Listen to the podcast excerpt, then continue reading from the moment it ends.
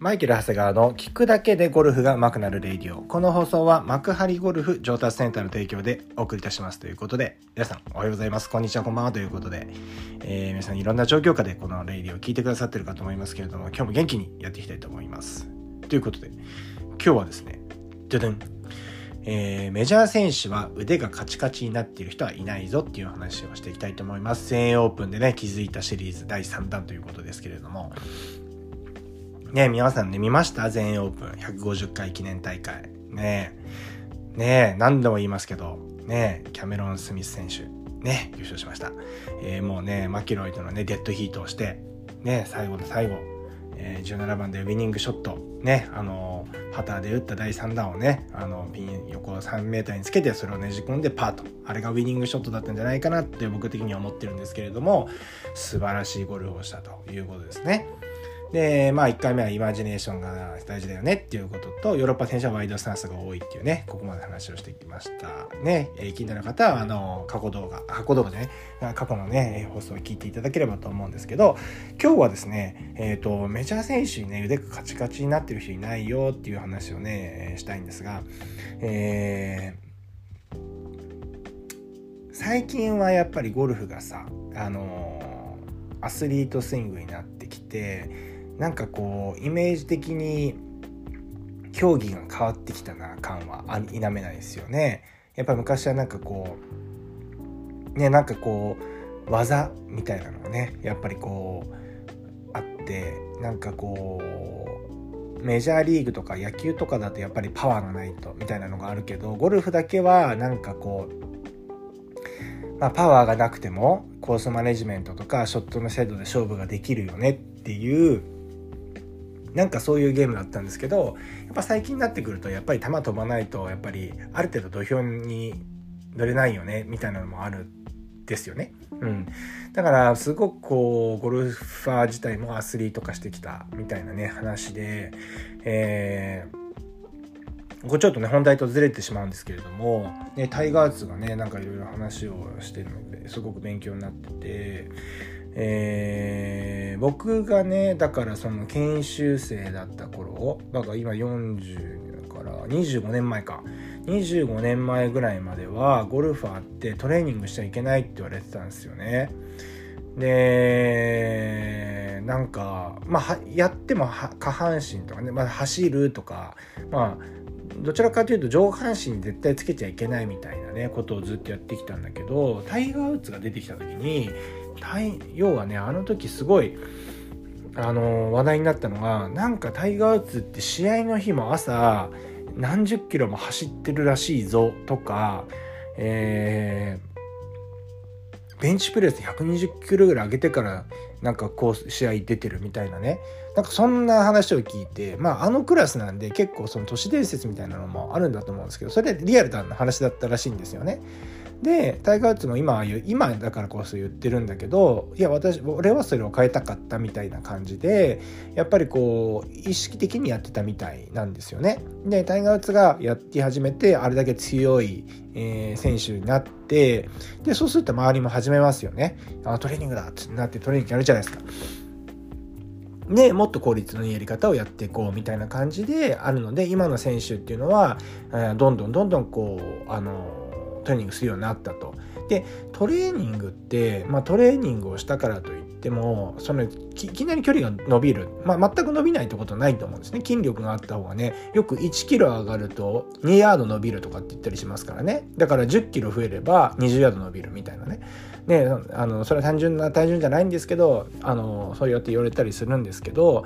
まあトレーニングで飛距離が出るというよりは練習しても怪我をしない体を作ろうみたいなねことになるみたいなんですよね。ですからトレーニングが大事だよねってなってきてるんでまあ確かに僕らがあのそれこそ25年前の時夢見てたプロゴルファーって結構みんな肘とか腰とかね腰痛とかで結構ボロボロになってたイメージがあるんだけど最近の選手ってそれないじゃないですか。ねあんまりまあ当然ありますよ腰痛があるけど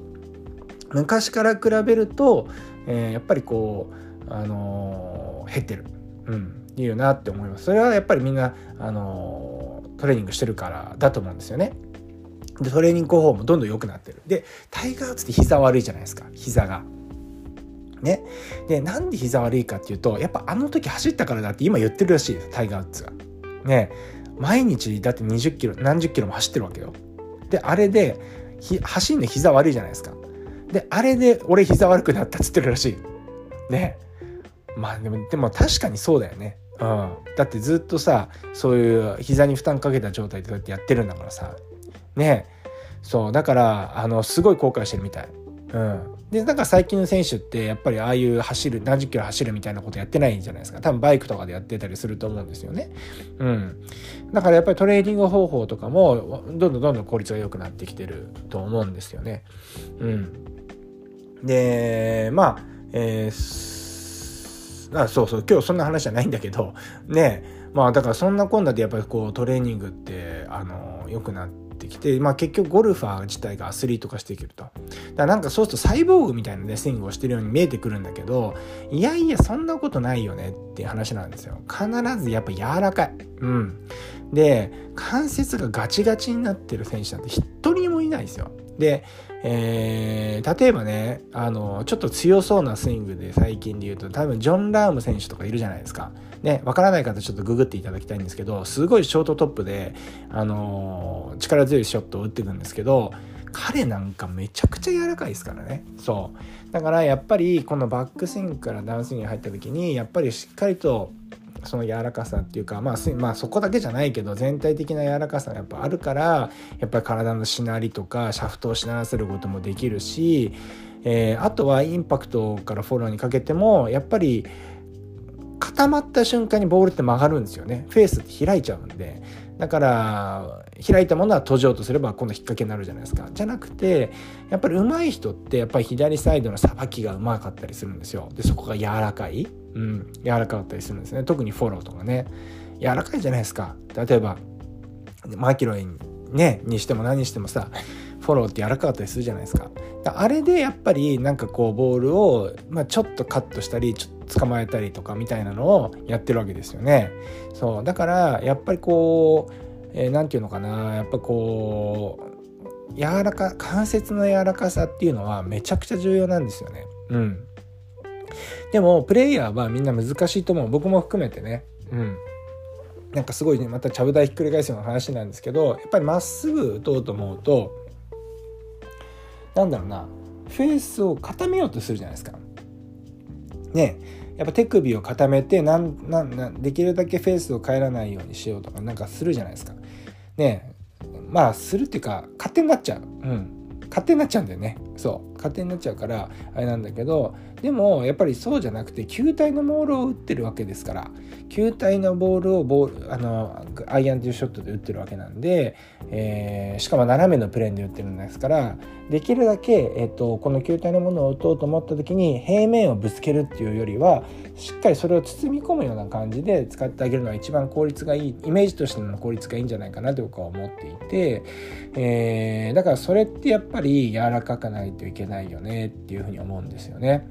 ですからなんかこう飛距離ばっかりこだわって一生懸命振ってる人が見るとなんか残念に見えてきちゃったりするんですよ。うん、当然やっぱり、えーと、ボールが飛んだりねなんかこう、えーボールが飛ぶっていうことはやっぱりアドバンテージにもなるしやっぱそれはそれでね自分に対しての魅力だったりもすると思うからそれはそれでいいんだけどあまりにもそこにこだわりすぎて一番大事なその、スイングのしなやかさみたいなものがなくなってしまっている方が非常に多い感じがするんでうん何て言うのかななんかゴルフスイング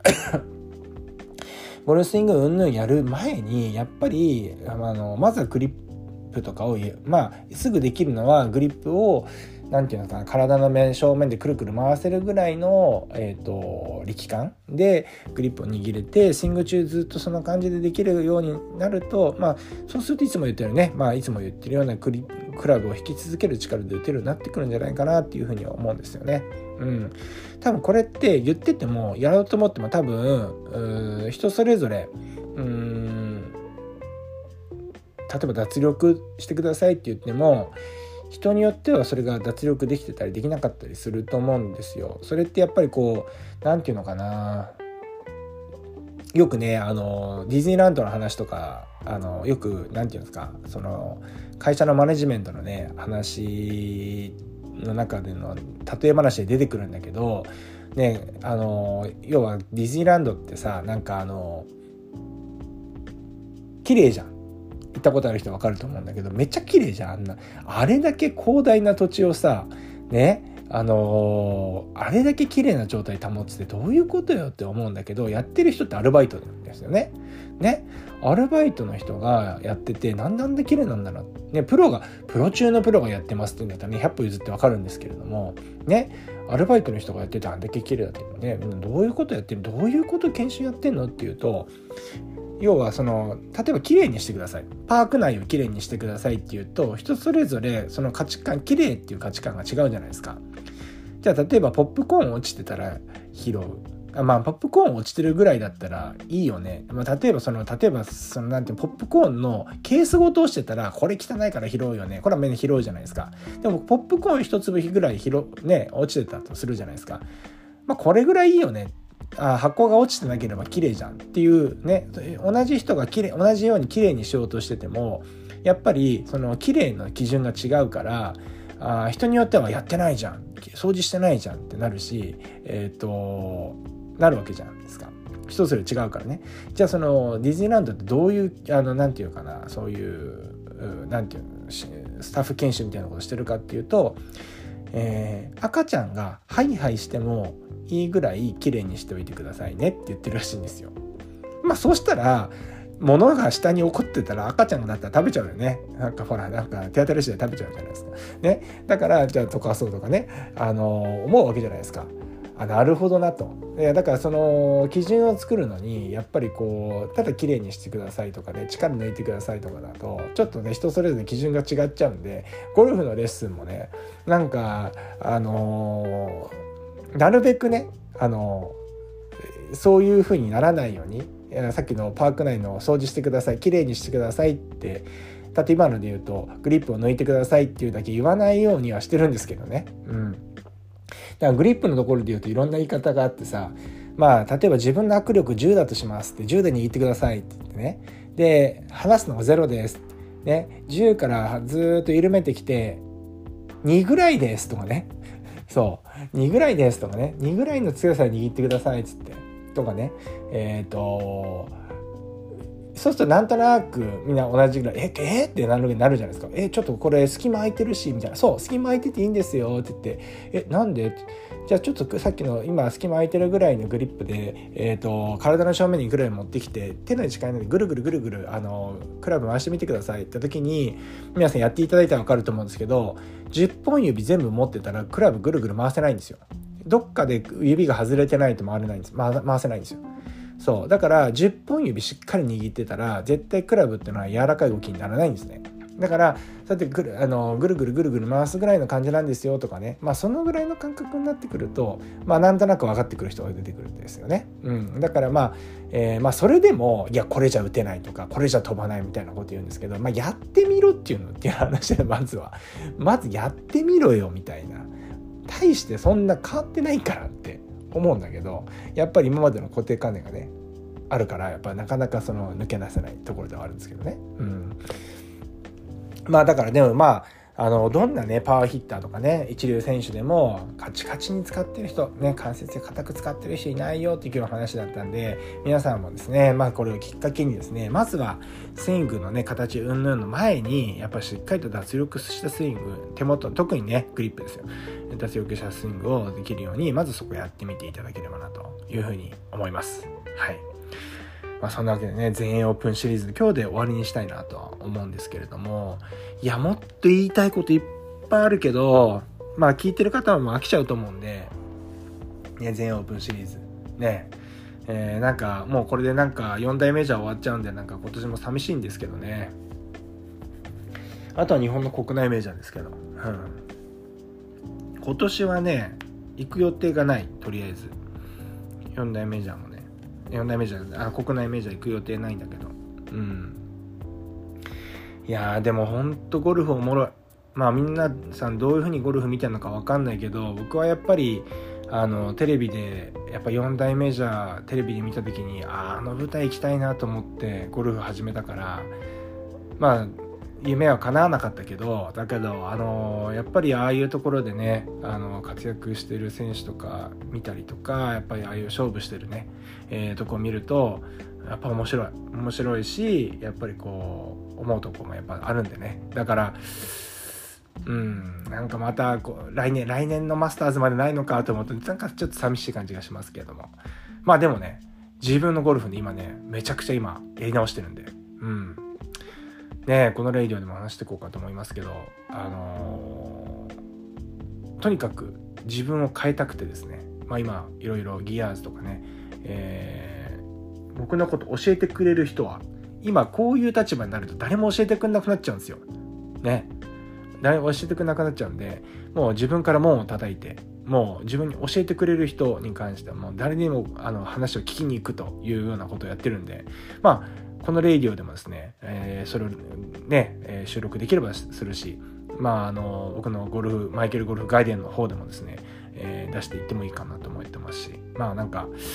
そんな感じで自分のゴルフね、これからね、きっちり作っていきたいなと思ってますんで、えー、またその感じもできているので、トラスパターとかね、あのカウンターバランスのウェッジもね、えー、結構その後ラウンドもね、したので、あの、そのレビューとかもありますから、またちょっと話をしていきたいなというふうに思います。